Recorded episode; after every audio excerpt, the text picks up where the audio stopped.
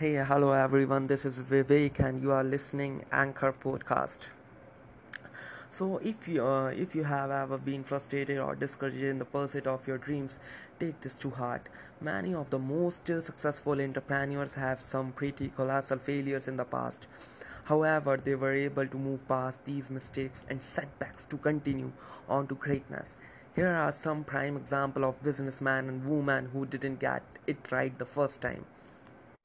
You know Thomas Edison, too stupid to learn anything. Thomas Edison as expelled from school for being unteachable.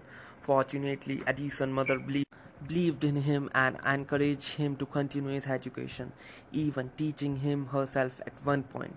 Things didn't get any better from Thomas when he entered the workforce. He was unceremoniously fired from his first job because he was not productive enough. Even his first thousand or more attempts at getting the light bulb to work were failures. In spite of all of his failures, Edison was a prolific inventor who had amassed several patents by the time he died, including the light bulb and the movie projector. And the second person, Jeff Bezos, costly mistakes launching Amazon. Uh, Bezos, founder of Amazon, made some amazing mistakes uh, getting the company off the ground, and even more after the company launch. Here are just few of them.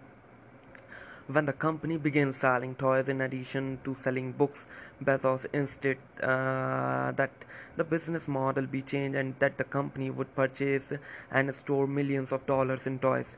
In total, more than 100 million toys were purchased and uh, warehoused in anticipation of the Christmas season. After the Christmas season, 50 million toys were left. They were mostly given away due to lack of space. Uh, when Amazon first launched, people could uh, leverage a glitch that allowed them to buy a negative number of books and receive credit from the company.